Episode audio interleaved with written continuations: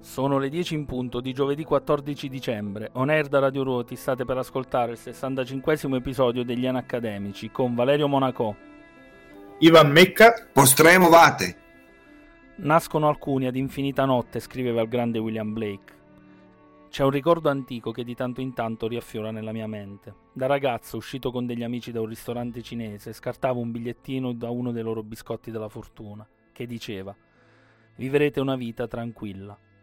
Fuori si gelava, ma io ero contento. Eppure ad un ragazzo l'augurio di una vita tranquilla dovrebbe suonare come la peggiore delle maledizioni possibili.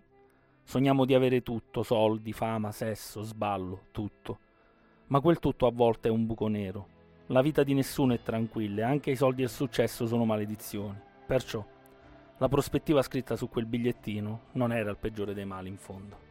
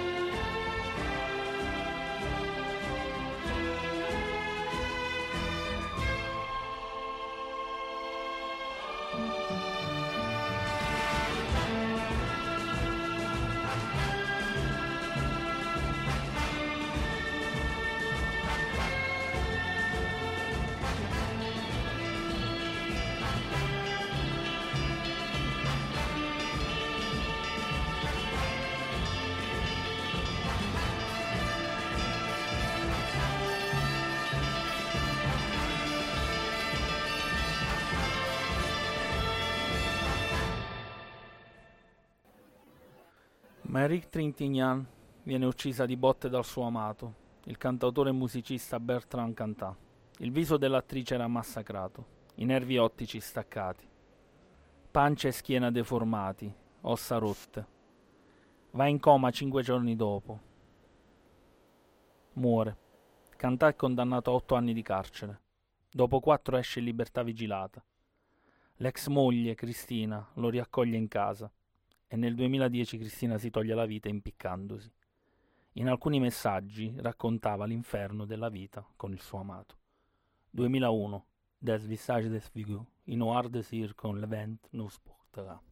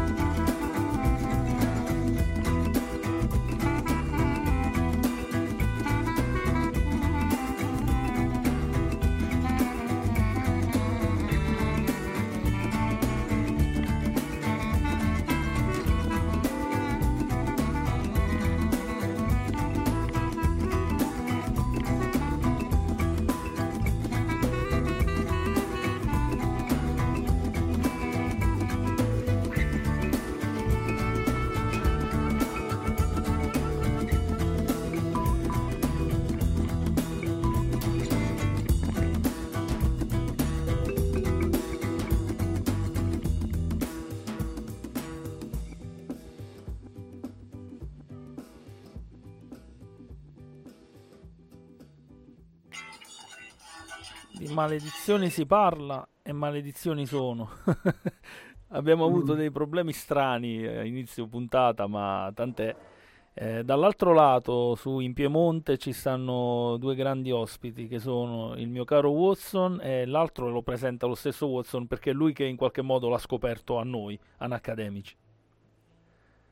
Eh sì, è un letterato dai gusti affini ai nostri, caro Valerio, e visto che si parlava di maledizioni come tema portante della puntata, io ho pensato ai collegamenti che si potevano fare in letteratura quindi volevo accennare un po' ad alcune opere come Melmoth l'Errante di Maturin oppure Il mastino dei Baskerville o anche perché no il ritratto di Dorian Gray. Però qui abbiamo con noi uno scrittore quindi voglio dire chi meglio di lui può parlarci della duplice valenza della maledizione? Perché lui si è espresso in questi termini, quindi potremmo spiegarci Pre- un po'. Presentalo un po' agli anacademici, anche se in realtà io ho fatto un po' da apripista perché ho fatto vedere un po' di video suoi in giro agli altri anacademici che hanno apprezzato molto ed erano curiosi di vederlo qui all'opera. Mm. Vabbè, um, lo conosco da un mese, ci siamo conosciuti proprio in maniera romanzesca. Io scendevo dalla macchina di un collega e stavo tornando a casa in una giornata una serata, volevo dire, nebbiosa, che sembrava la Londra di Jack lo Squartatore, avevo il mantello. Ma in realtà io l'avevo già notato in giro per Pinerolo, perché anche lui portava il mantello qualche volta, con addirittura la tuba, il cilindro e il bastone da passeggio, no? E allora mi aveva colpito molto, però mi ha fermato lui. E ci siamo presentati e poi da lì, in un mese, sembra che come se ci conoscessimo da, da, da una vita, da dieci anni. E lui fa lo scrittore proprio di professione e allora, eh, accademici in ascolto, signore e signori, ecco a voi, postremovate. Ecco. Io innanzitutto vi ringrazio per eh, la vostra mm, richiesta di avermi con voi per questa partecipazione. Saluto tutti coloro che sono in ascolto, tutti coloro che seguono gli accademici e quindi un grande saluto dal Piemonte. Bene, l'argomento della, della, puntata è sicuramente di grande interesse, soprattutto poi per chi eh, si occupa di letteratura fantastica, di, di, letteratura orrorifica, di letteratura del mistero, ma anche di poesia, perché io sono autore di libri di poesia e di libri di narrativa. Quindi tutte queste tematiche confluiscono dentro, dentro, le, dentro le mie opere.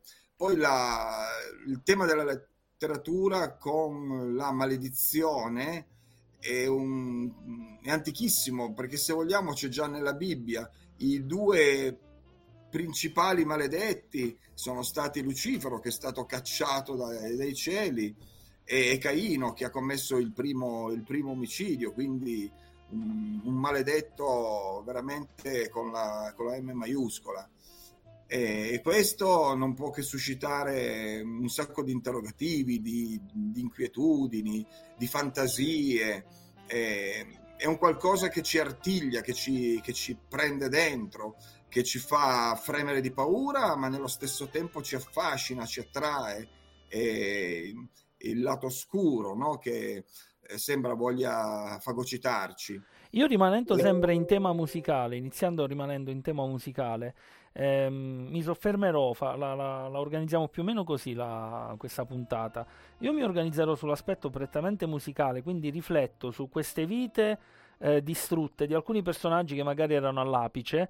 E poi voi mi date un punto di vista mh, meno razionale, meno, meno, sui fatti, quindi su, sui mh, freddi, sulla fredda cronaca che io vi narrerò, e voi mi date un punto di vista un po' più letterario, filosofico, poetico, eh, perché ogni tanto mi diverte stare alla finestra e guardare e ascoltare gli altri, quindi mi, mi fa piacere questo. Io riflettevo su tutta la tracklist, ho, ho riflettuto molto questa volta per selezionare i gruppi, anche perché poi di tragedie nella musica, ma nel mondo della cultura in genere ce ne sono un'infinità ovviamente. Ne ho selezionati alcuni per dei motivi specifici. In questo caso eh, Bertrand Cantat, il cantante, il leader dei Noir Désir, erano un gruppo all'apice del successo. Lui era una sorta di Jim Morrison francese e facevano una musica straordinaria. Hanno fatto pochi album bellissimi e all'apice del successo lui che aveva comunque una vita un po' sregolata eh, lascia la moglie per mettersi con Marie Trintignant, che era la, la, la, la figlia di, del grande Jean-Louis Trintignant, l'attore.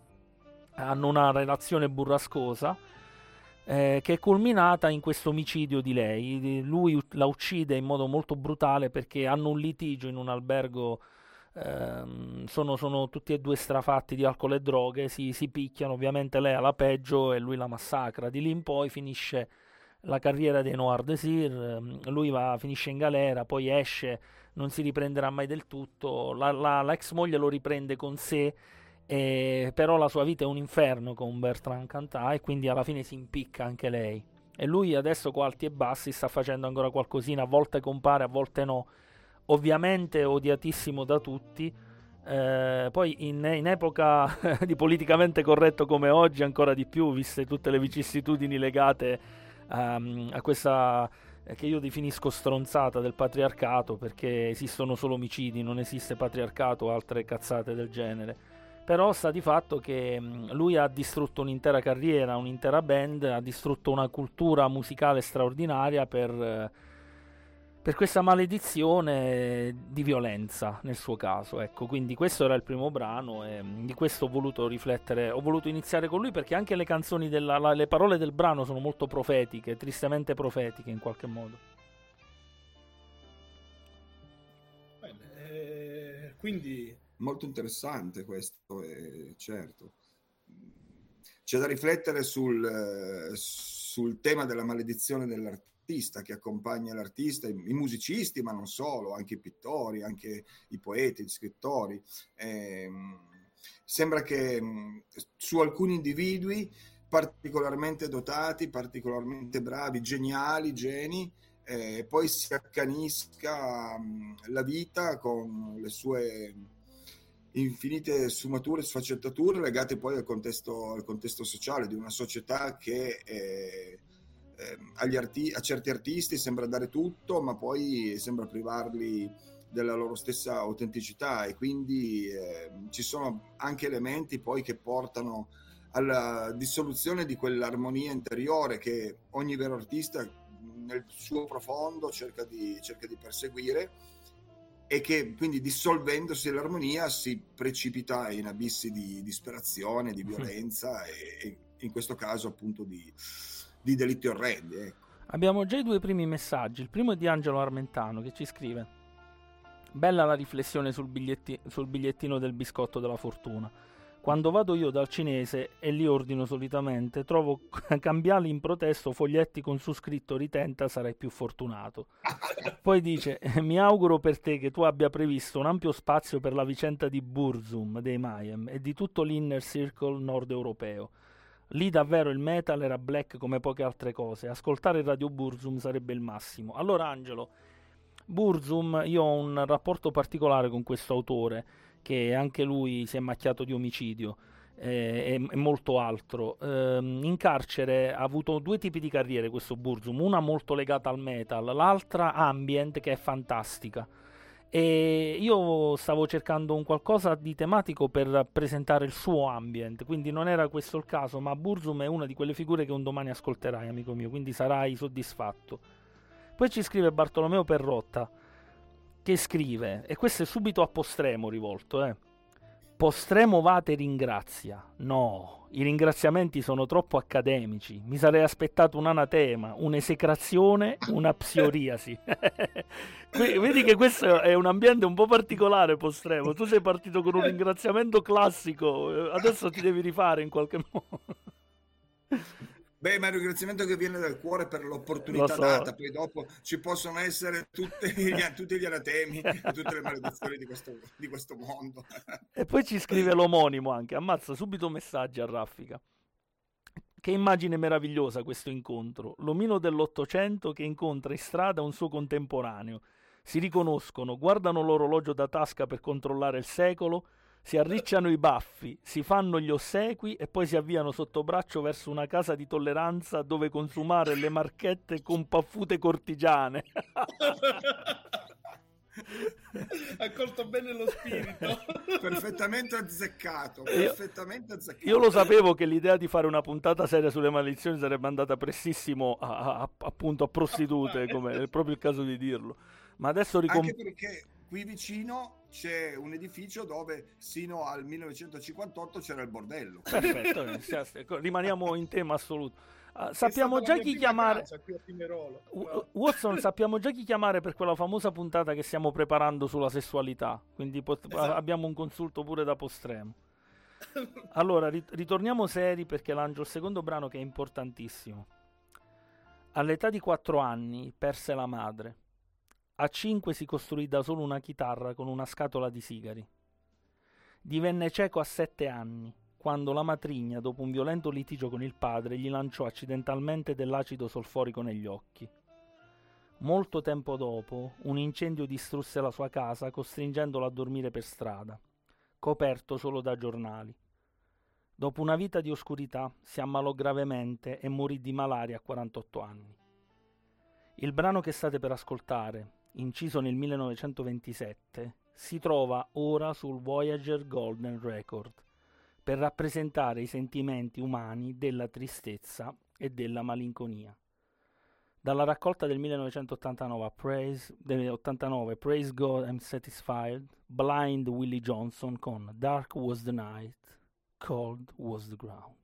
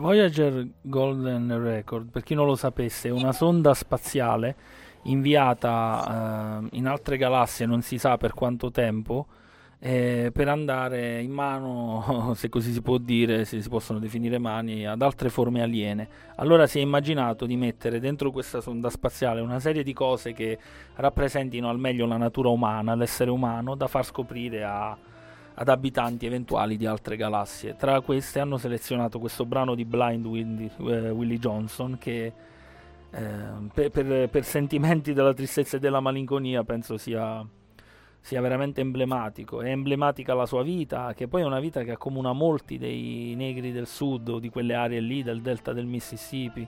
Queste figure piene di sofferenza ma piene di talento, eh, con questa voce tirata fuori da sottoterra che spesso li ha, li ha portati a codificare un genere musicale fantastico di cui ancora oggi abbiamo dei lasciti incredibili, ecco, non finiscono mai di, di, di stupire, di, Ehm, portare nuova linfa a tutte le band moderne.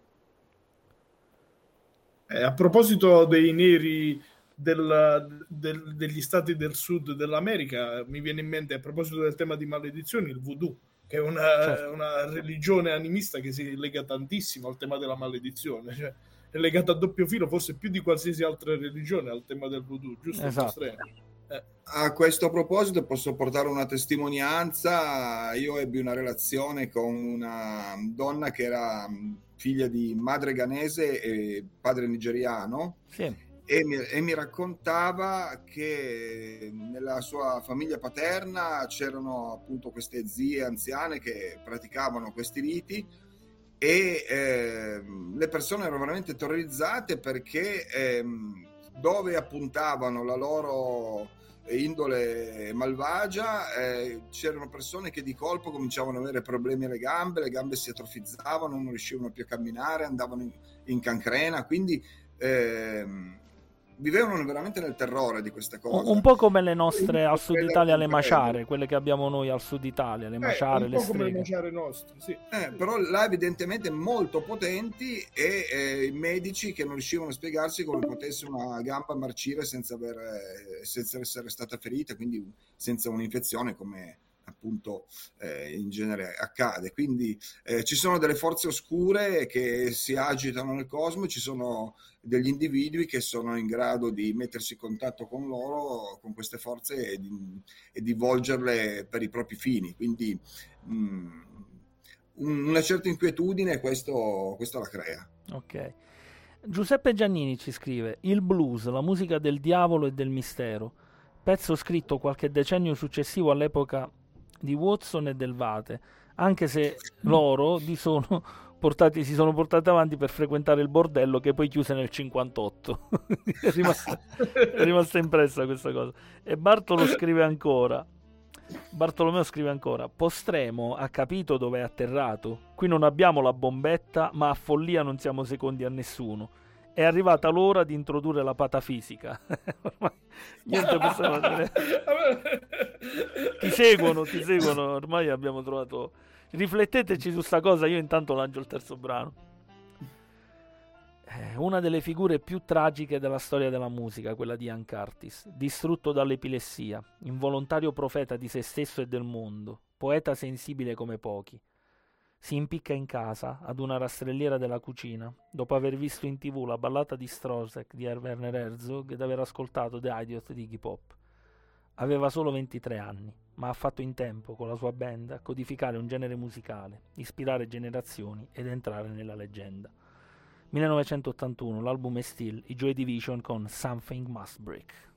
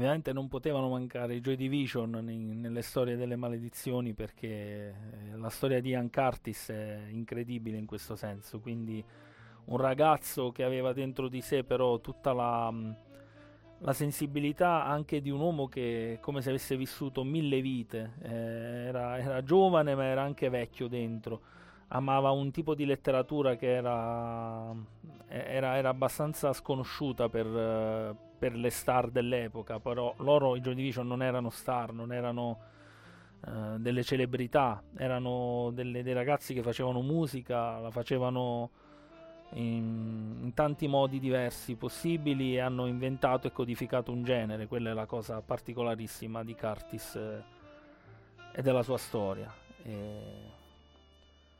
Tra l'altro amava tantissimo Ballard Ian Curtis come, come, autore di letteratura, uno dei suoi preferiti era Ballard. Sì, sì, era Ballard. Eh, la, la, la, mostra delle atrocità, Atrocity Exhibition, è anche una, ah, sì, sì, il sì, testo di una sua canzone. E ho... L'ho letto anche di recente perché me l'hai regalato poco tempo fa, Valerio. Sì, sì, sì, sì. E poi amava moltissimo la letteratura gotica, eh, amava, amava, Lovecraft e tanti altri. Quindi era, era, un, era, un, giovane uomo perché poi è incredibile che sia morto solo a 23 anni. Eh, lui che poi, vedi, postremo, ascolta questa cosa qui di Ian Curtis lui da ragazzo, quando cercava un lavoro, cercava che via prendere, ehm, mm. andava, eh, stava in un ufficio di collocamento per persone con problemi fisici e lui eh, gestiva il collocamento di malati epilettici. Di lì a poco ah. tempo si è ammalato lui di epilessia ed ha iniziato a diventare epilettico e questa cosa l'ha distrutto perché all'epoca parliamo, della, mm, eh, parliamo de- degli anni 70, della fine degli anni 70, non c'era un rimedio, un, un, medicinale che funzionasse sul serio, si andava per tentativi e quindi questi tentativi lo minavano in modo enorme. Eh, ed è incredibile che lui che si prendeva cura degli epilettici lo è diventato a sua volta, questa è una cosa veramente particolare.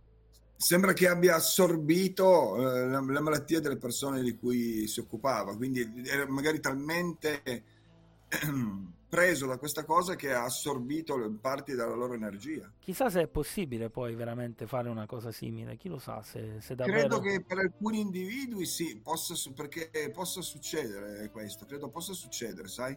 Uh-huh eh, solo che sorprende, ci lascia veramente a bocca aperta. No, no, io sono sempre molto aperto a qualunque possibilità non, non, non riscontrabile dalla scienza, quindi mi interrogavo semplicemente su, su questo aspetto, però eh, sì, è interessante, è incredibile, forse perché eh, delle persone dotate di una sensibilità talmente sviluppata riescono ad entrare in una connessione più profonda con l'altro e magari portarsi dietro anche queste, queste malattie qui, chi lo sa.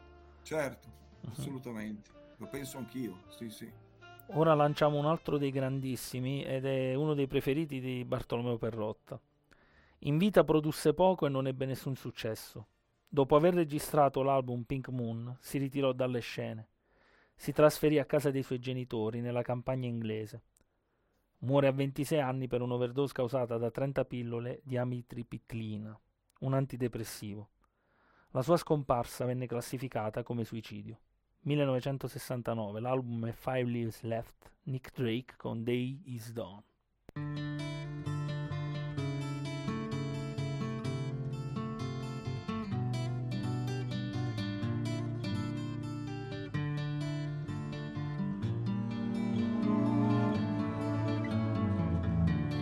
When the day is done, down to earth sinks the sun. along with everything that was lost and won. When the day is done, when the day is done, hope so much your race will be all wrong. Then you find you jumped the gun, have to go back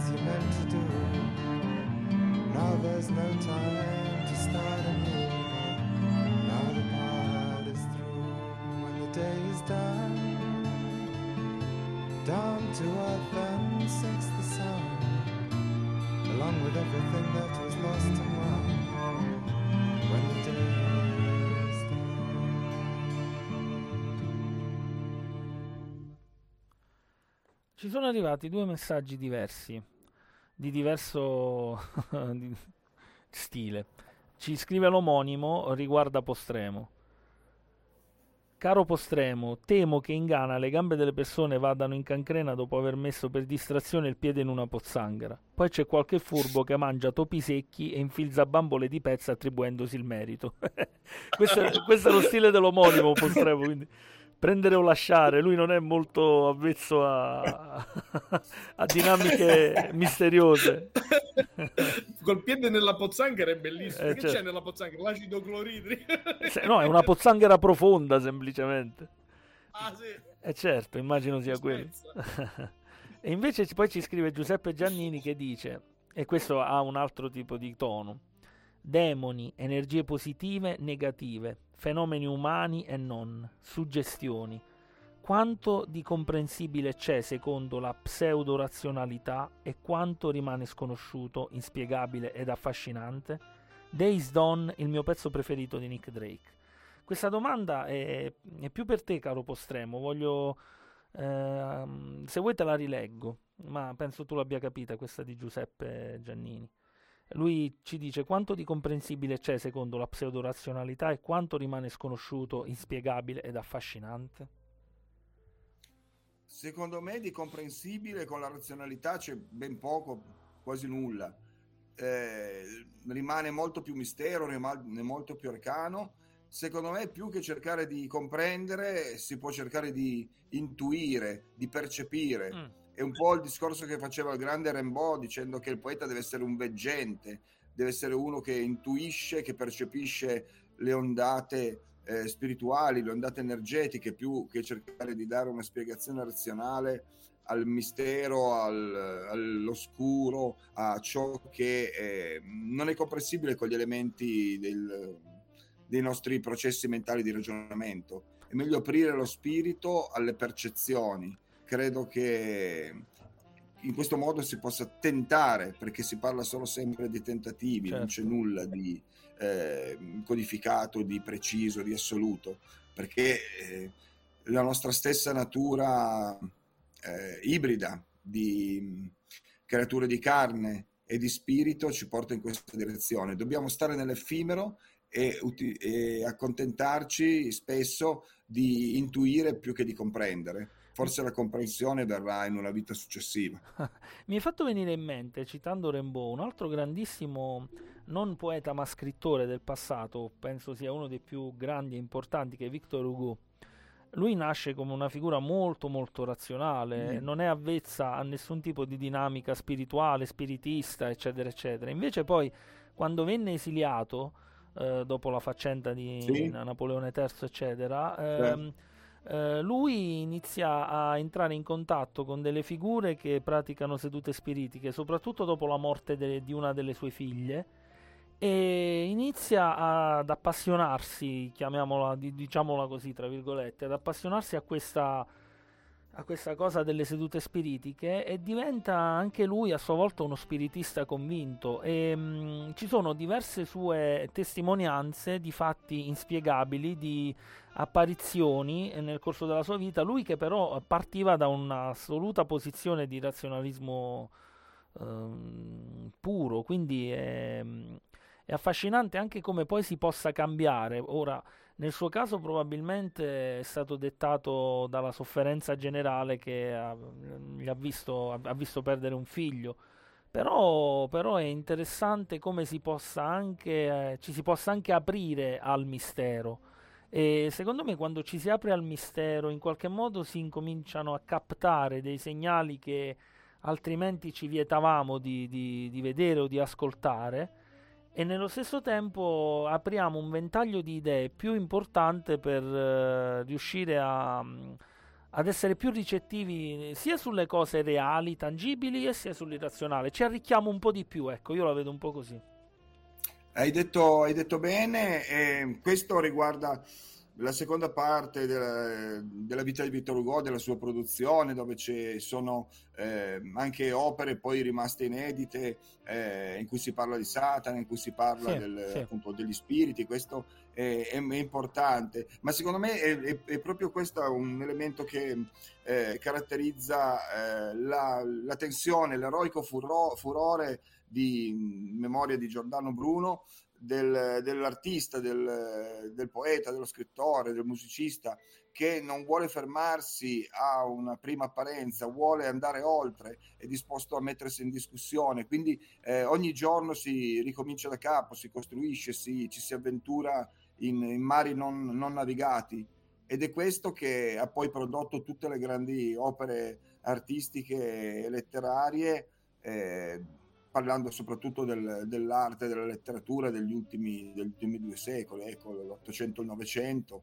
E, questo è un elemento importante dello spirito umano, non fermarsi alla prima apparenza, non fermarsi alla cultura che ci è stata data, ma andare sempre oltre, sì. avere il coraggio anche di ribellarsi e di, e di porsi quindi poi in urto con la società in cui viviamo, che è una società ancora bigotta, ancora piena di paletti, di steccati, di pregiudizi. È nostro compito cercare di sfondare questi steccati, di abbattere questi, questi paletti. Sei stato assolutamente tempestivo perché il prossimo artista che sto per lanciare è uno che è stato parecchio anticonvenzionale e ha dato fuoco a tanta roba, sia soprattutto la sua chitarra.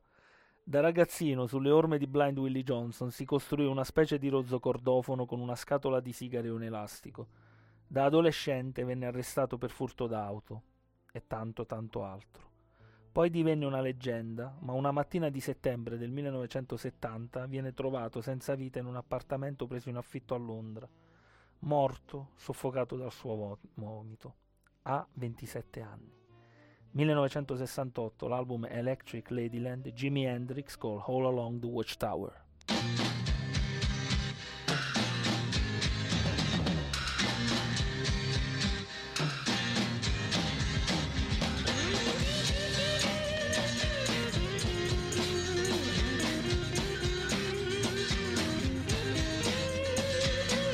There must be some kind of way. Say the joker to the thief. There's too much confusion. I can't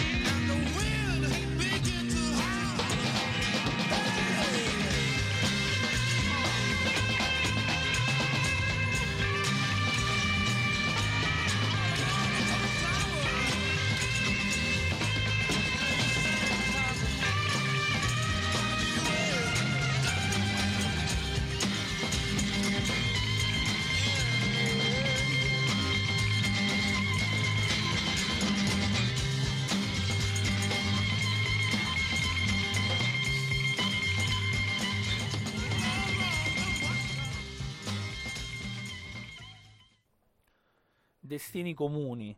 Poi c'è anche la maledizione del 27, perché molti, molti grandissimi artisti musicali sono, sono morti a 27 anni, quindi è uscita fuori un po' questa storia della maledizione de- del 27, no? Eh, tra questi anche Jim Morrison. Eh, Eh, Jim certo. Morrison è citato anche in una poesia di Postremo. E tra l'altro, eh, eh, se non erro, è sepolto nello stesso cimitero di Montmartre dove Sì, c'è anche sì, Vittorio sì, Hugo. sì, sbaglio. Beh, Jim Eh, Morrison, lascio- eh, allora se però vuole leggere una poesia di Jim Morrison, io lo farei quando arriva Jim Morrison, perché tra un po' c'è, eh? ci sono i Doors, non so, la vuoi leggere già ora oppure la leggiamo con i Doors? Come preferisci? La leggo adesso che fa d'anticipazione. Vai, vai. Allora, è una poesia fantasurreale tratta dal libro Titani di luce nella notte infinita, pubblicato dalle edizioni Hogwarts, e si intitola Dai sepolcri di Lutezia.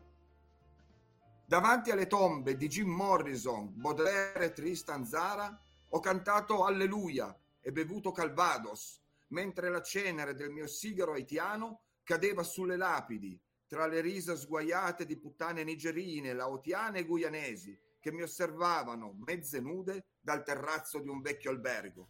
Ho invocato le anime puttanesche ribelli, geniali e viziose, romantiche e perverse di tutti i poeti del Parnaso francese. Ho fornicato a lungo con le baldracche algerine e cambogiane che mi facevano da codazzo e ho scritto versi pieni di lussuria mentre celebravo orazioni in memoria di Gerry, Verlaine, Apollinaire, Racine e Artaud. La morte non esiste e tutti noi lo sappiamo bene. Anche davanti alle tombe dei più grandi poeti, noi dobbiamo esaltare la trasgressione virulenta e il delirio dirompente. Siccome il morto giace e il vivo si dà pace, noi dobbiamo pregare con la bottiglia in mano, col sigaro in bocca e con le bagasce accanto. Lo vogliamo far esplodere, sì o no, questo stramaledetto mondo usuraio di merda? Allora diamoci dentro con la ribellione, trasformiamo le nostre vite in orge di delirio e creiamo capolavori poetici che il mondo non ha ancora veduto. Poi daremo fuoco ai parlamenti, distruggeremo tutte le banche e proclameremo subito il governo dell'arte universale. Ho riso e ho pianto davanti alle tombe dei grandi poeti francesi, là sotto il cielo grigio di Parigi, in mezzo agli spettri di Ravaillac, Coligny, Vercingetorige, Filippo il Bello, Villon e Rabelais. Questa vita puzza e strapuzza di squallore borghese, ma noi dobbiamo fregarcene e vivere come titani. Poi, nell'aldilà, scopriremo con sgomento chi è l'occulto demente cosmico che ha architettato tutto questo. Ma è una sorta di maledizione o è un augurio? È, è una via di mezzo tra una maledizione e un augurio, non, la- non lo Esatto. Mi sembra in tema con la serata. Direi di sì, direi di sì. Grande postremo.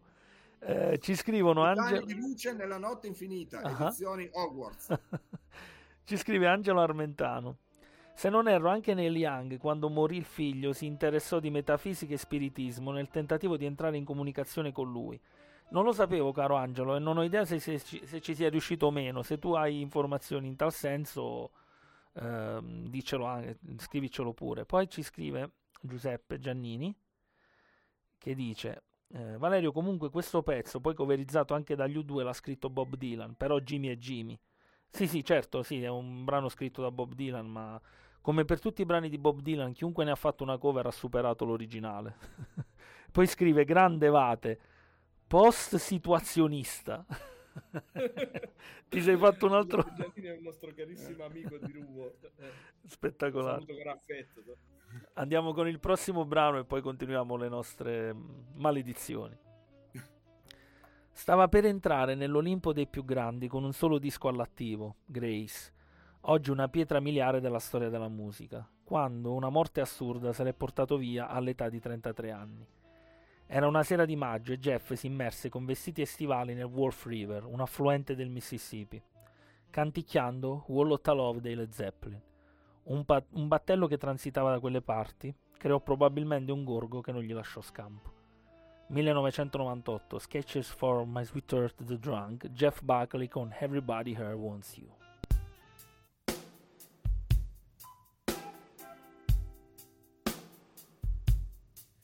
29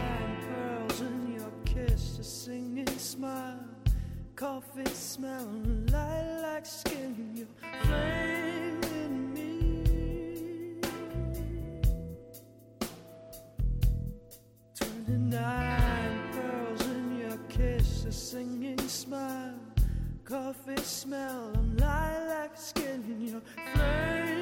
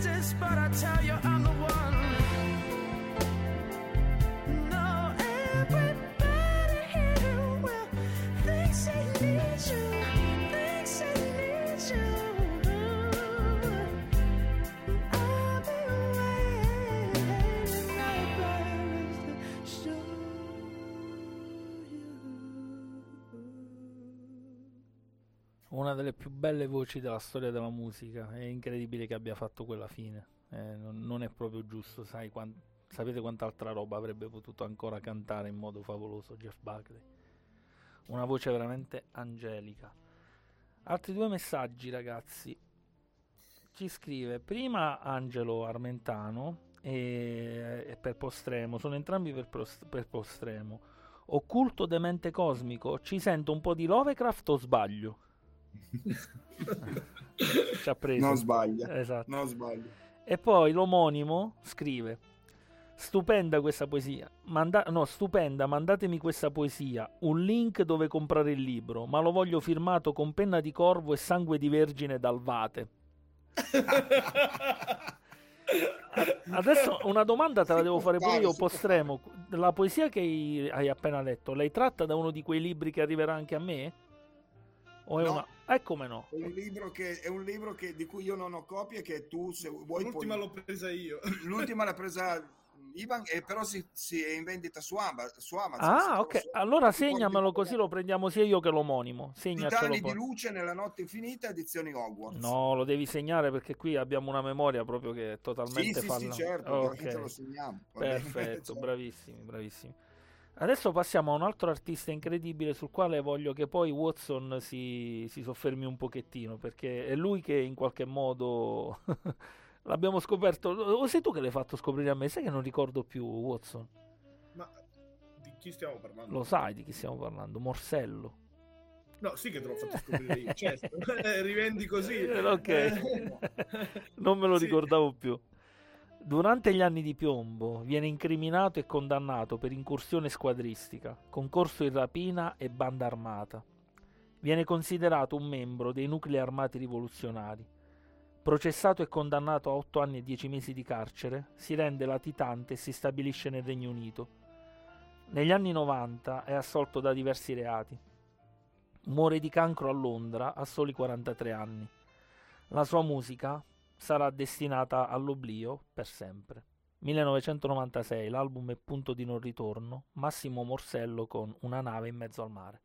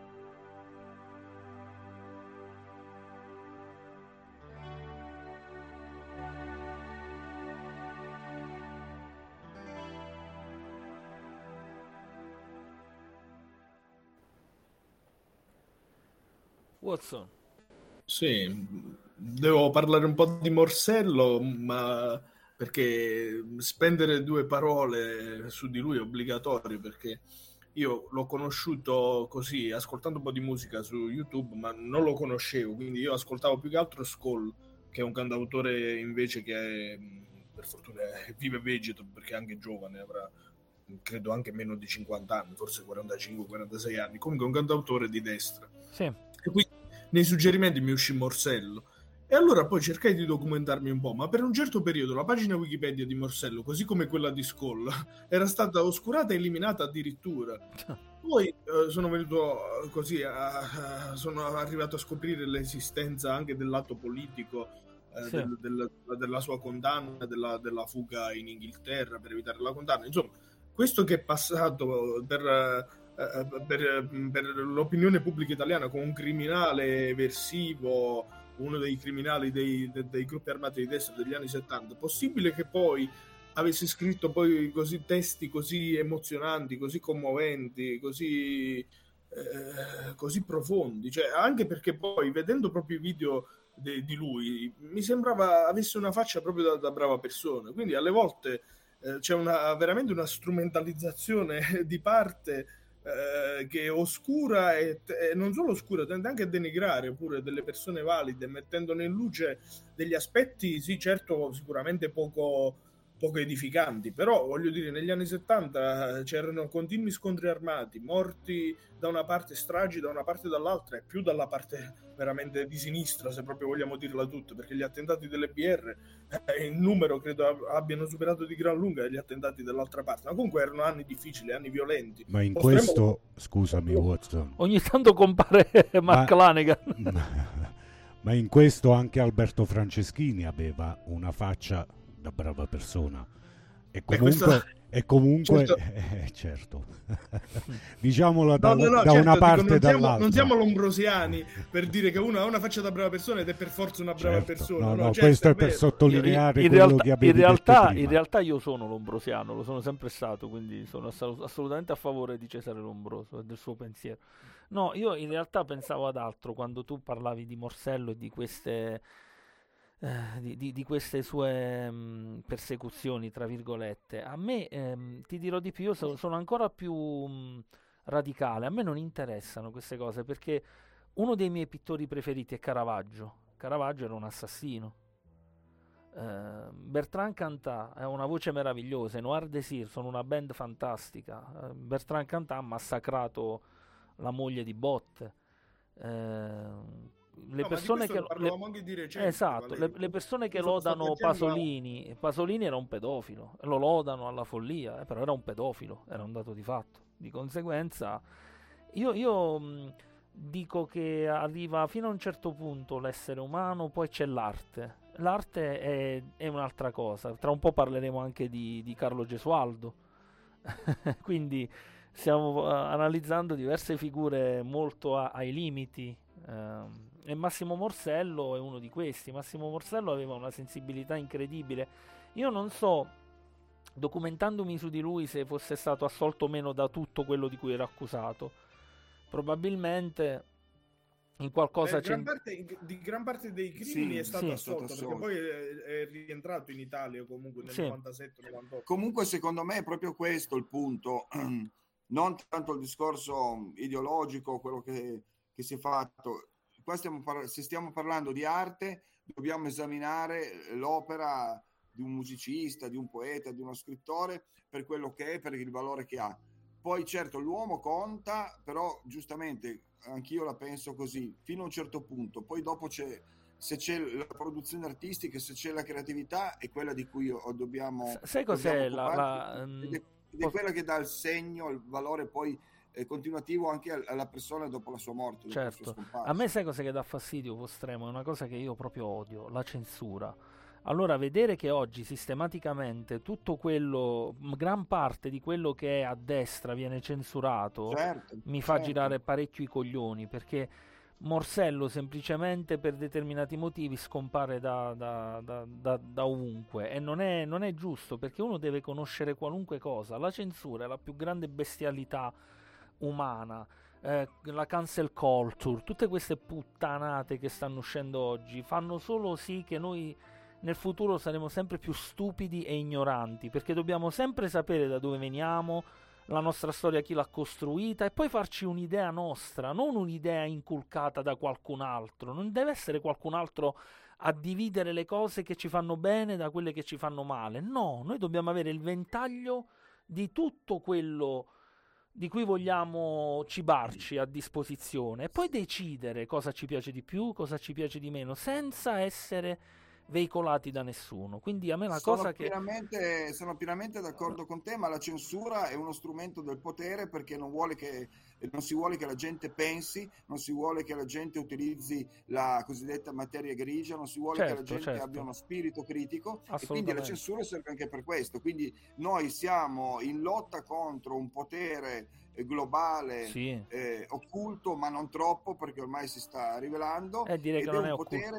anti- antiumano. Certo, C'è un antiumanesimo di fondo sono mostruoso d'accordo. e, e quindi è una lotta di frontale, di fronte di resistenza, dove dobbiamo cercare, tutti noi che abbiamo una certa visione, di mettere da parte ciò che può dividere per essere uniti in, lotta- in questa lotta che tende, eh, vuole distruggere eh, l'uomo, comunque colpire a morte, annientare, lo spirito dell'uomo, la sua identità e la sua capacità critica poi di porsi nei confronti di ciò che accade, quindi di capire, di comprendere, di criticare, di opporsi. Certo. E, e qui sta secondo me l'essenza della cosa. Mhm.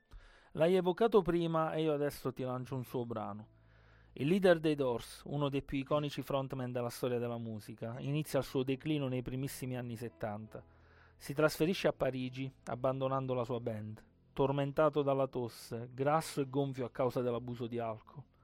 La notte del 3 luglio 71, dopo aver rantolato per sofferenze diffuse e vomitato, rifiuta di andare in ospedale e decide di fare un bagno caldo. Il suo cadavere viene scoperto di primo mattino dalla compagna, livido, ancora immerso nella vasca. L'autopsia rilevò che era morto per arresto cardiaco e scrissero che il suo fisico sembrava quello di un uomo di 70 anni, ma di anni ne aveva 27. 1967, The Doors con Hand of the Nights.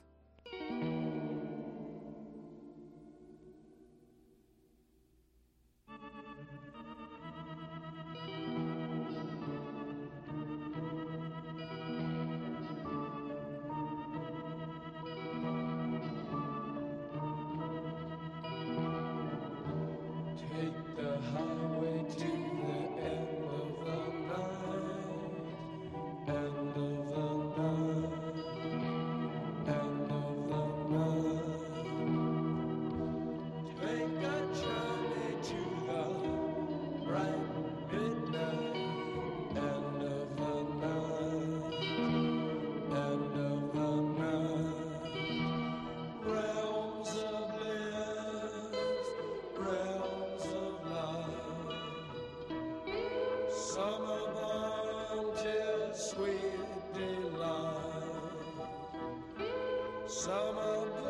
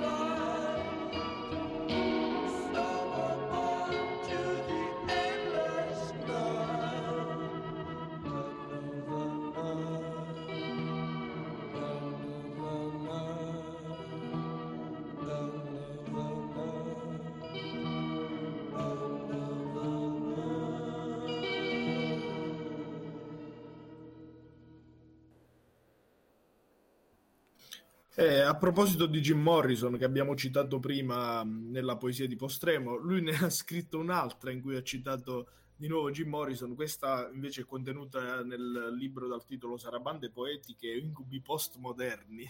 E questo lo dico all'omonimo in particolar modo, che prima aveva chiesto. No, non hai capito, poter- non hai capito l'omonimo che ha fatto. Te lo, te lo dico, fatto? te lo dico subito.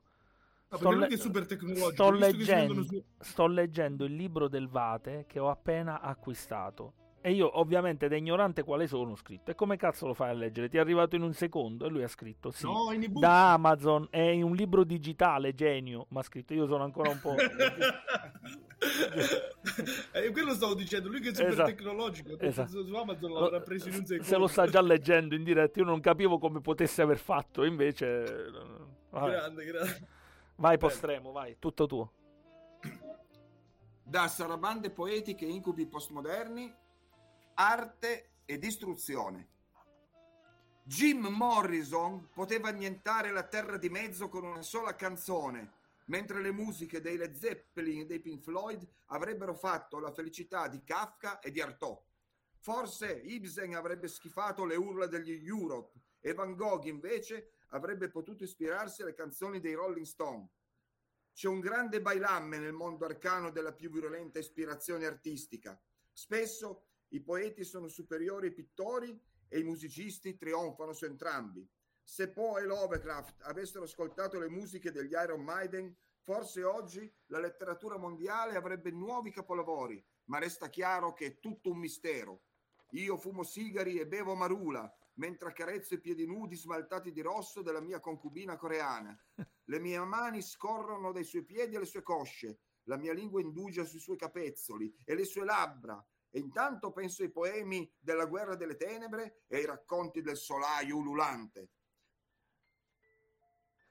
La vita è un delirio di follia repellente e l'arte è soltanto uno dei molti tentativi di salvezza che noi proviamo a mettere in pratica. Ma purtroppo non esiste canzone, poema, romanzo, dipinto o sinfonia che possa salvarci dall'abisso di orrore in cui forsennatamente stiamo tutti precipitando. Questo è, è- questo è uno dei libri che avrò, Watson? No, neanche questo. Eh no, che non ce l'ho cazzo- nemmeno io. Ma che libri... Ma prendiglieli. Scusa, li ha portati, prendiglieli. Usa, usa un oggetto contro un dente suo e ti prendi i libri e me li... contro un dente e me li porti. Ha, ha evocato e questi bevono. Cos'è che stai bevendo? Porto, porto. Il Porto, porto, sta- porto. sta- stanno bevendo porto dall'altra parte del- dell'Italia, va bene. Eh, postremo la prossima cantante, te la dedico a questo punto, vista la tua passione per il gentil sesso. E soprattutto spero tu abbia gusti molto migliori di quelli di Watson, me lo auguro almeno. Se- Sei sicuramente più internazionali. internazionale, appunto, sei sicuramente più internazionale. Lei era una cantante, attrice, modella bellissima. Usò e venne usata dagli uomini. Nacque nella Germania nazista da una famiglia di birrai. Il padre morì in manicomio a causa delle ferite riportate alla testa durante il servizio nella Wehrmacht. Dopo aver girato il mondo, si trasferì a New York. Parlava inglese, italiano, spagnolo e francese. Divenne musa di Andy Warhol e The Velvet Underground. Si unì carnalmente, tra gli altri, a Jim Morrison. Schiava dell'eroina per metà della sua vita, iniziò lei stessa, l'amato figlio, all'uso della medesima sostanza. Dopo una banale caduta in bici e rifiuto da parte di due ospedali di ricoverarla, morirà a 50 anni, dopo una vita di depressione, per emorragia cerebrale. 1967, l'album è Chelsea Girl, Nico con These Days.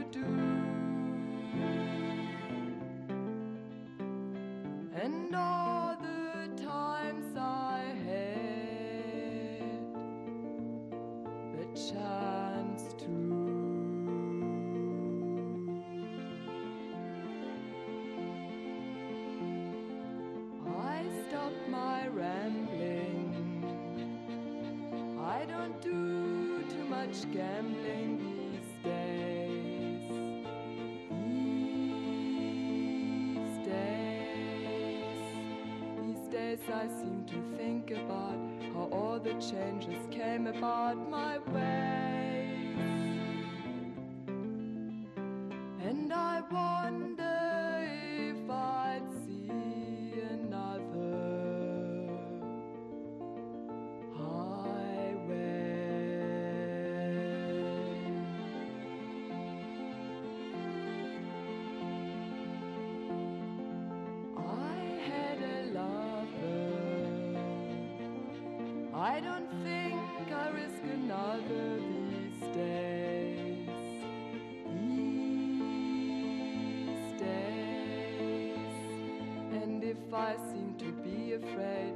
live the life that I have made in song,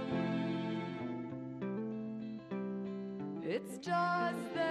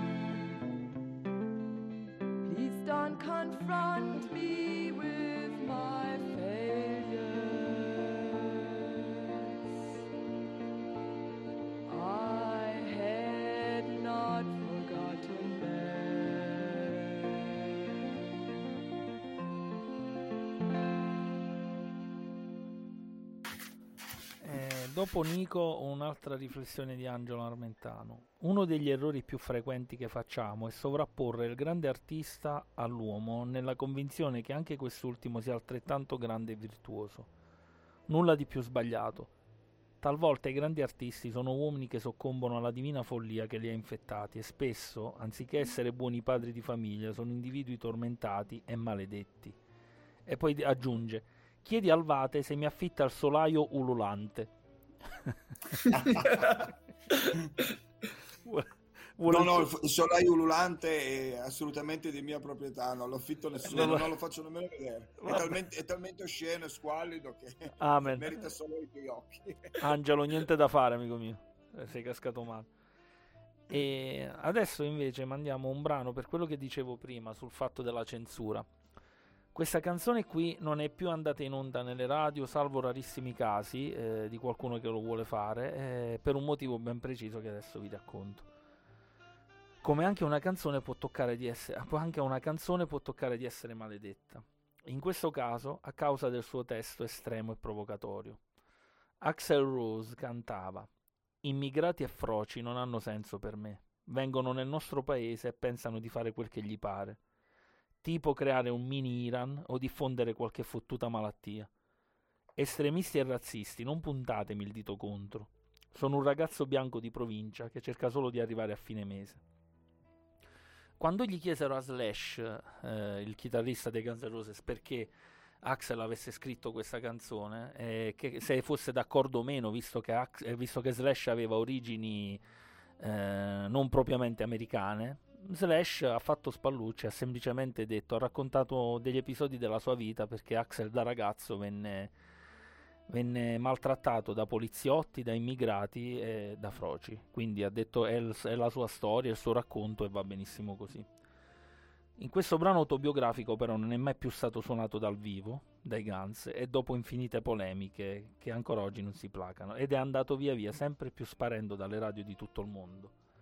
Ma non questa sera. 1988, l'album è GNR Lies, Guns N' Roses con la bellissima One in a Million.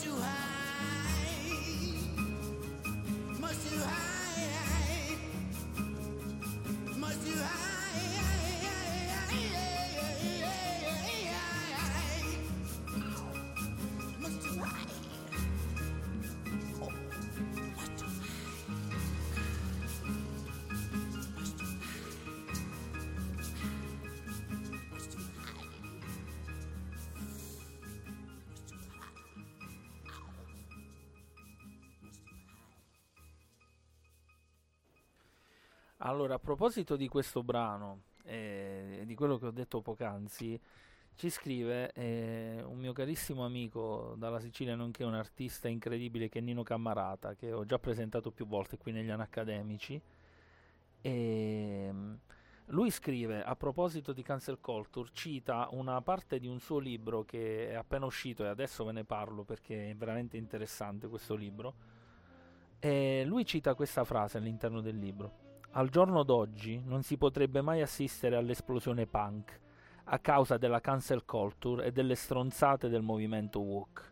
Siamo fortunati che sia avvenuto quando è successa, perché non accadrà mai più. Mm. Oggi sono tutti fottutamente politicamente corretti. Lui è Glenn Danzig dei Misfits.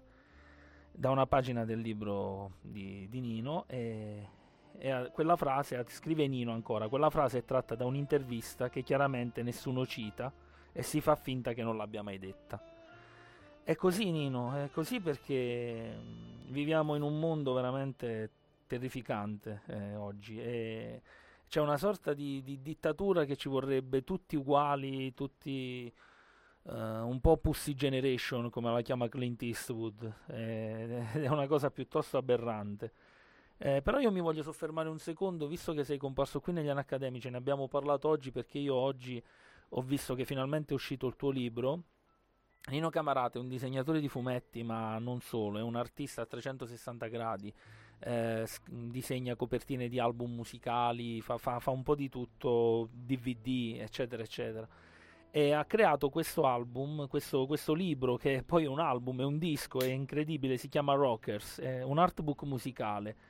Ehm, quando eravamo ragazzi noi amavamo fare le compilation di, di cassette o per, per le ragazze che amavamo, per gli amici, quindi facevamo queste compilation. Lui fa una cosa analoga con, la- con l'arte, crea questo libro dove è inserito tutti gli artisti che lui ama di più, delle citazioni di questi artisti e ha creato una sorta su carta un, un- un- un libro musicale per certi versi. E me ne aveva già parlato un po' di tempo fa, adesso finalmente è uscito e ovviamente mi manderà una sua copia autografata e dice con una mi ha detto con una grande sorpresa all'interno, io mi fido ciecamente di Nino Camarata.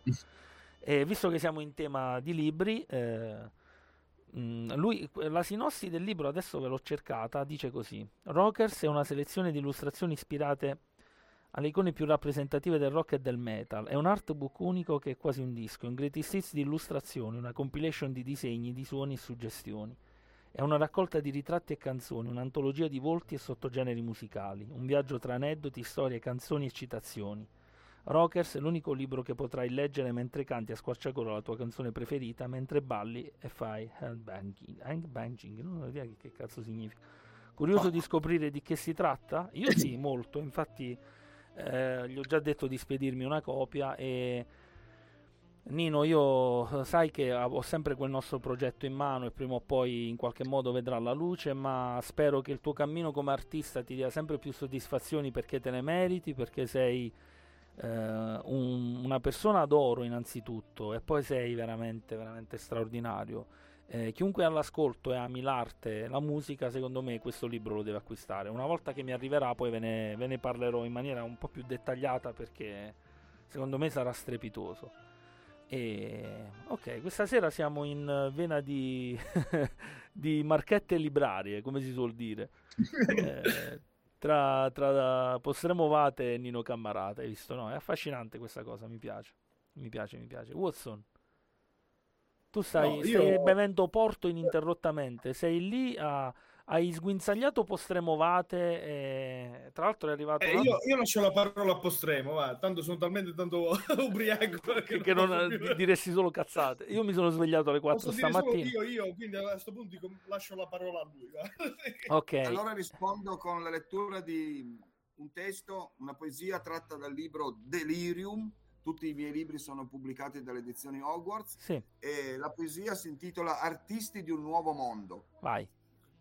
Hanno le teste rasate, portano occhiali neri, giubbotti di pelle più scuri della notte, calzano anfibi alti fino al polpaccio e hanno calati sulla fronte berretti irti di borchie. Fumano grossi sigari, si passano l'un l'altro bottiglie di rum e di gin, parlano di azzazele e di bilet. toccano le tette e le cosce alle puttane seminude che camminano in mezzo a loro e sputano per terra invocando Loki, Kaitaba e Numputul. Sono poeti metropolitani, pittori visionari, musicisti del delirio che creano melodie immortali solo dopo aver sniffato coca sulle pance nude di sgualdrine somole e honduregne che si vendono per quattro miseri spiccioli. Io vedo il cielo brillare di luci oscene, la luna sembra il sedere di una meretrice gigante appesa ai chiodi delle stelle e le nuvole sono amebe dai falli smisurati che sotomizzano a sangue la petulante noia del mondo. Eccoli, loro vengono, vestono di nero e parlano lingue d'altri tempi, hanno in mano chitarre e bombolette spray e sono pronti a riversare fiumi di note e di colori sopra le città metropolitane incancrenite dal vizio. Io, in mutande e bombetta, seduto sulla schiena di una ballerina kazaka che è diventata la mia schiava, bevo vodka e scrivo poemi sulle guerre astrali e le rivoluzioni oceaniche, invocando la presenza di Samanum Minirudi. Il mio cuore pulsante di lascivia e di estro inesausto e come un istrice impiccato alla gobba abnorme di un leprecauno uranista. Si dibatte, proferisce fumosi enigmi, è rapito da visioni surreali e ad ogni battito zampillano strofe roventi di incredibile lirismo. Ecco perché loro, i musicisti folli, gli artisti libidinosi e i poeti annaspanti tra i gorghi dell'idiosincrasia mi vogliono con loro, mi offrono da bere, mi invitano a baciare i seni e i culi delle loro baldracche. Una nuova aurora sta per nascere, un nuovo mondo orgiastico sta per venire alla luce e l'arte totale lo illuminerà per intero, fortificata dai coiti virulenti ed estremi tra gli artisti di fuoco e le ninfomani cosmiche. Tutto è già stato profetizzato. Non abbiate paura, cavalcate con audacia le vostre passioni più sconce e lasciate che la poesia regni sovrana nelle vostre vite. Se non è punk questo, Valerio. Super punk. Se- ma più che punk, mi sembra proprio un testo di Sheme Gowan dei Pogues. È straordinario. Ah. Delirium, È straordinario. edizioni Hogwarts. L'edizione Hogwarts ci deve mandare una quota eh, qui a Radio Ruoti. Fa- facci mandare un, che ne so, 200-300 euro così ce le dividiamo. Ehm, mi scrive Angelo Armentano, meno male, mi viene sempre in soccorso questo figliolo. Headbanging, il gesto di sbattere la testa a tempo tipico del metallaro. Ecco perché non lo sapevo. E poi scrive anche una cosa, ma no, questa te la leggo dopo, è sempre insieme a quella dell'omonimo. Ci sono altre due cose per te, Postremo, preparati, ma adesso mandiamo un grandissimo. Va bene. Massima leggenda della scena del blues del delta del Mississippi. La sua biografia è oscura e scarsamente documentata. Nato da una relazione extraconiugale, a 17 anni, pur se malinarnese si sposa con Virginia Travis, di due anni più piccola. L'anno successivo la moglie muore dando alla luce una bambina, morta. Distrutto dal dolore, musicista scarsamente dotato, prende a vagare tra le città del delta del Mississippi, diventando un puttaniere e un forte bevitore. Poi scompare. Ricompare per sordidi locali dando mostra di una sorprendente tecnica chitarristica. Si dice abbia venduto l'anima al diavolo, ad un crocicchio. Per un attimo diventa famoso, poi muore nel mistero, forse pugnalato, forse avvelenato. Qualcuno lo ha visto morire in ginocchio abbaiando come un cane. Ecco uno dei suoi vecchi, polverosi pezzi. Robert Johnson con I Believe I'll Dust My Broom.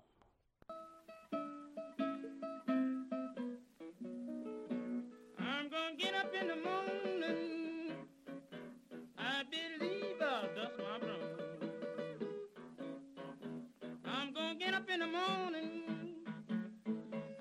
believe I'll my broom. That friend, the black man you've been loving. Good friend can get my room. I'm gonna write a letter. Telephone every town I know. I'm gonna write it letter every town I know. If I can't find in West Helena, she must be in East Monroe, I know. I don't want no woman, won't send me downtown, man, she me. I don't want no woman, won't send me downtown, man, she me. either no good, don't he? They shouldn't allow home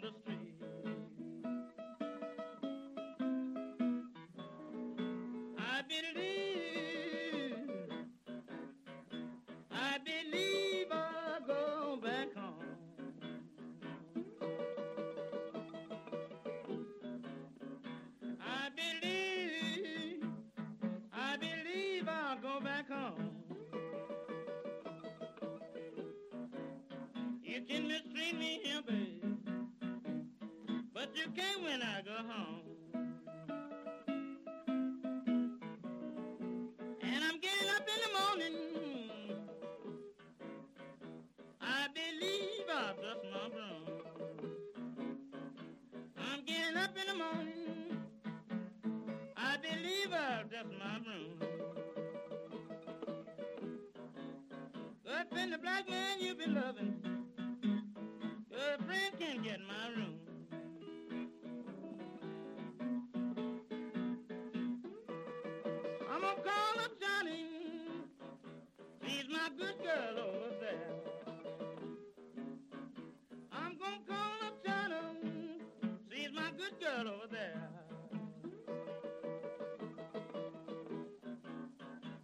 On Philippines Island. She must be in Ethiopia somewhere.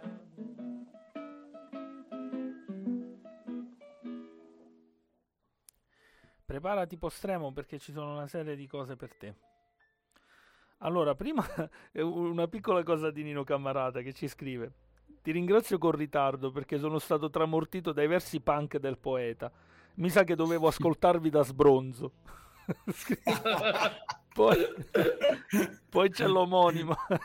abbiamo connesso, vedi la bellezza di questo programma. Abbiamo connesso Nino Camarata con Postremovate dalla Sicilia È al. Piemonte. Dalla Sicilia al Piemonte. Mai capito. Al Piemonte che confini con la Francia. Bellissimo. Poi scrive l'omonimo. Postremovate, penso di intuire la fonte della tua ispirazione. Piedi, baci, tette, corpi esotici. Ma visto che citi spesso Lovecraft, sono obbligato a immaginare quale sia la forma complessiva di queste donne. Non è che mentre le accarezzi la coda squamosa ti infilano un tentacolo nelle mutande?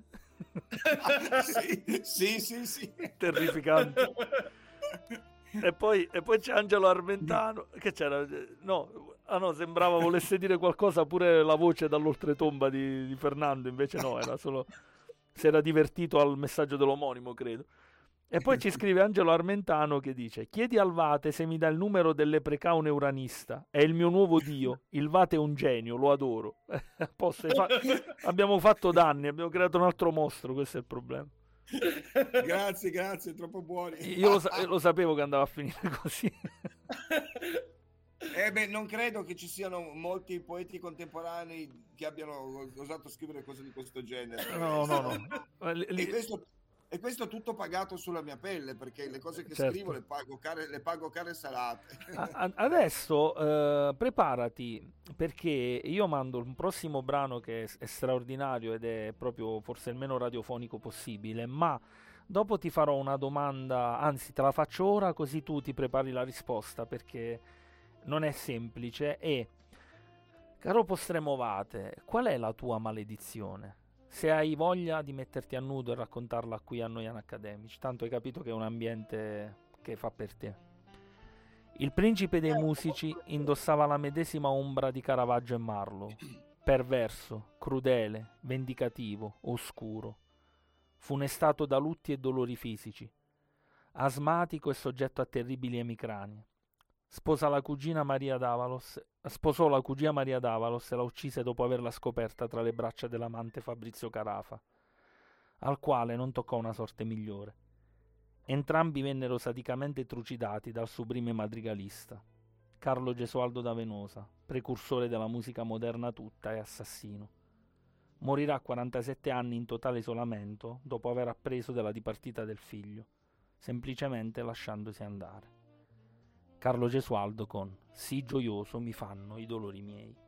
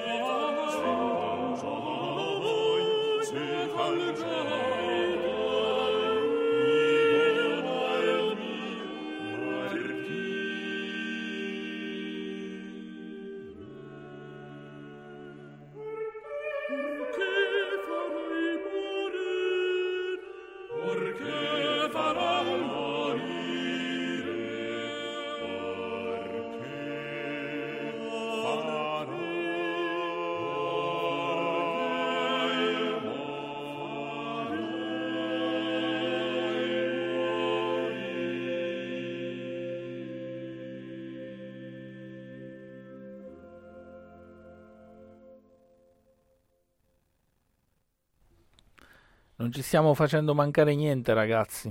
Dai bluesman degli anni 20 dei primi degli- a Carlo Gesualdo, il madrigale di Carlo Gesualdo. Un grande, stupendo, che Eh, brividi. Sì, vero, vero. Tra l'altro prima Angelo aveva citato Burzum, che è questo artista metal e non solo, ha fatto anche roba ambient. Molte delle cose ambient che ha fatto, che sono veramente interessanti, hanno diversi rimandi alla- ai madrigali di Carlo Gesualdo, ma lui in realtà io penso che non si studi ancora abbastanza perché ha codificato tantissima della musica moderna. È veramente mm, un artista immenso, ehm, un artista immenso e straordinario con questa maledizione enorme che si porta dietro. Ma ora veniamo alla tua di maledizione, postremo. Di- di- La mia maledizione è la poesia, la mia maledizione è la lussuria, la mia maledizione è il dualismo che mi lacera, che mi sconquassa eh, fin da quando ero bambino. La mia maledizione è l'essere nato in un'epoca sbagliata, che forse però sono tutte le epoche. La mia maledizione è mm, avere un'anima e un cuore forse troppo grandi per un corpo troppo piccolo. La mia maledizione è voler essere sempre cocciutamente, testardamente, irrimediabilmente me stesso, che è quello che ho scritto in questa poesia che si intitola appunto A me stesso, pubblicata nel libro Deliri dalla terra dei folli, sempre edizioni Hogwarts, che ora vi leggo. Vai. A me stesso. Non amo che me stesso in questa baraonda di sopravvivenza, oscena e patetica che tutti si sforzano di esaltare. Amo il mio odio per tutto ciò che gli altri apprezzano. Amo questo mio essere così sulfureo, furente e irriducibile. La mia anima polemica è unica e dirompente. Non accettare la mediocrità degli ottusi e patteggiamenti dei vili è segno sublime di vera grandezza. Sì, mi amo per questa mia virulenta opposizione a tutto e a tutti, al mondo, alla vita, al destino, alla gente, ai misteri e a tutta questa esistenza ingiusta e assurda che non è mai come dovrebbe essere. Questo deve fare il vero poeta, questo deve elargire al mondo che lo deride. Lotta a oltranza, nessun compromesso, avversione caparbia, schiettezza proterva, spirito di sentenza e furore titanico, per amare come davvero si deve, senza alcuna pietà per quelli, troppi, che fanno della vita una poltiglia immonda in cui gli ipocriti e gli avidi sguazzano subdoli a loro perfetto agio. Deliri dalla terra dei folli. A me stesso. A te stesso, l'hai dedicata a te stesso. Ho risposto? Hai risposto abbastanza bene, sì, sì, sì, sì, direi di sì. Eh, Nino ancora ci scrive: eh, Comunque confermo che il madrigale di Carlo Gesualdo da sobrio non è stata una buona idea. E, e Angelo Armentano scrive eh, ri- riguardo alla, alla- alla mia frase di prima: Vero sul fatto di Burzum e Carlo Gesualdo, vero, non esiste l'impossibile ma solo l'improbabile ed ho imparato a non stupirmi più di nulla. E- Devi dire a Nino di accompagnarsi con una bella bottiglia di porto, come facciamo noi. Esatto, esatto. Dà calore al madrigale, scalda il madrigale. Ragazzi, mandiamo l'ultimo pezzo che è un qualcosa di leggendario e poi siamo ai saluti. È durata troppo poco questa puntata, anche se abbiamo sfiorato la mezzanotte. Le note che seguono portano al paradiso. In molti però sono concentrati sul rovescio della medaglia. Satanismo, occultismo, visioni cupe, musica e parole prive di una conclusione morale. Robert Plant che ammette solo di averne scritto il testo sotto l'influsso della scrittura automatica. Registrata in un'abitazione rurale chiamata Headley Grange nella campagna inglese. Mistica, sfuggente, con riferimenti alla regina di maggio dello storico e occultista Louis Spence, echi dall'antica leggenda del pifferaio di Amelin, Alistair Crowley e Tolkien, il dio Pan, e quattro amici che in seguito diventeranno tre dopo la morte di John Bonham, soffocato dal suo stesso vomito come Hendrix a soli 32 anni. La dipartita del più grande batterista del mondo pose fine ai Led Zeppelin, che qui in chiusura ascoltiamo. Che questa canzone porti a Dio o al diavolo, e comunque voi la pensiate, godetevi questo gran finale. 1971, da Led Zeppelin 4, Led Zeppelin con Stairway to Heaven.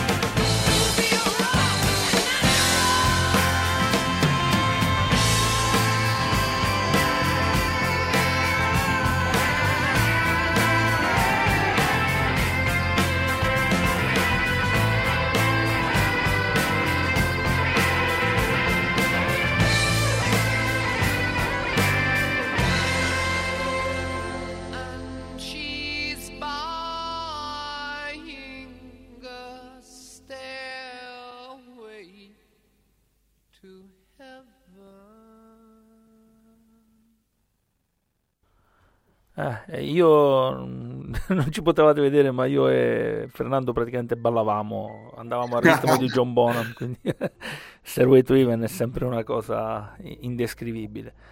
Ora, eh, mi dicevate che voleva leggere un'ultima poesia postremovate e poi ci sono un altro paio di cose che- sempre dedicate a postremo. Vuoi prima sentire le cose e poi leggi la poesia o viceversa? Prima leggo Vai. da Delirium, visto che... E è visto che non ce l'ho quel libro, giusto? Neanche quello ha recuperato Watson? Non Que- ce l'ho nemmeno io. questo si può... No, no, questo si può recuperare. Ma. Watson, ma che cazzo di libri ma, ma- perché questi qua non me li hai recuperati? io ho una predilizione per i racconti, tu lo sai. Ho capito, ma eh, vabbè, poi me li segni. Glielo porto lunedì. Glielo porto Bravo, lunedì. bravo. Vai. Allora, siccome è passata mezzanotte, notte, tra un po' ce ne andiamo a casa, e camminando in questo buio, leggo Randaggi della notte. Sì, è proprio il Fiumi caso. di rum... Eh? È proprio il caso, visto che ho 6 ore di sonno e 24 di lavoro. Quindi mi sa che conviene che la leggi, vai. Randaggi della notte. Fiumi di rum e vodka dilagano in noi, osceni randaggi della notte, che fumiamo erbe proibite e mostriamo i nostri culi pallidi alle sgualdrine albanesi e nigeriane che battono al freddo sui marciapiedi stanchi di questa notte torbida e bosciata. Inneggiamo all'imperatore dei coiti e alla regina delle sbronze e intanto scoliamo una dopo l'altra bottiglie di gin e di cognac mentre nubi nere dilagano sulle città e risa sataniche echeggiano stridule nelle tenebre. I pittori eterocliti che sguazzano nei pantani dell'idiosincrasia maledicono le loro pinguedini indecenti e invocano l'aiuto dei poeti del buio che sussurrano sconci versi protetti dalle più profonde tenebre. Le sciagure umane non hanno fine e noi ci fortifichiamo nell'oscurità mettendo in gioco tutte le nostre paure. Inquietudini metafisiche e assilli quotidiani non possono essere crocifissi sugli altari neri della disperazione. Noi siamo benedetti dal Re della Luce e non abbiamo nessuna paura né di Prepolnica né di Tikbalang né delle orde oscene ululanti degli Uzut, degli Sri o dei Maschim. Beviamo dunque, scriviamo versi che colorino la notte, denudiamo le puttane in cambio di un fiore fradicio di sidro di tequila e impariamo a fottercene di ogni soffocante ipocrisia bigotta. Siamo nati spiriti liberi e liberi spiriti domani forse moriremo. Fantastica. bellissima. Delirium di Sembra Postremovate, proprio- edizioni Hogwarts. questo del- proprio accademici, va, spiriti liberi. Que- questo, qui, questo qui me lo devi recuperare, ricordalo. Allora, Giuseppe Giannini, siamo in conclusione. Giuseppe Giannini scrive: Mi sa che il nostro Vate è apparso alla Madonna come Carmelo Bene. Tra l'altro ha Bravo. citato uno dei miei preferiti in assoluto che è Carmelo Bene. E poi l'omonimo, che ormai è diventato un tuo fan incredibile. Ah, prima Nino Grazie. Cammarata scrive ballavamo tutti al ritmo dei- di Stairway to Heaven. Poi l'omonimo scrive Vate, sto leggendo il tuo libro e sono rapito dalla tua creatività. Non credevo che un paese di rammolliti analfabeti bigotti fosse ancora in grado di produrre un outsider alla Jacopetti, un futurista fuori tempo, uno Stirner. Mi toglierei la bombetta in segno di rispetto prima di morire in duello contro gli uranisti su TikTok. grande, grande, grande. Eh, Viva l'omonimo! gli, gli anaccademici servono a... È, è un po' come l'Arkham Asylum di Batman questo posto, cioè tutti i pazzi convergono qua a un certo punto, questa è la cosa divertente, quindi non lo so, va benissimo così. Watson, vuoi dire qualcosa in questa serata da bevitore e, e nient'altro? No, no, io volevo solo ricordare che prima, perché prima non l'ho ricordato, mi è venuto in mente poi. Eh, Giustamente, co- i fumi, del- i fiumi del- di alcol, i fumi No, dell'alcol. le opere citate sulla mel- l'edizione che prima non ho menzionato, visto che c'è anche Nino Cammarata con il quale purtroppo abbiamo per il momento infruttuosamente collaborato, visto che non ha portato i frutti sperati. Per ora, per nostra, ora. Ovviamente, è per ora.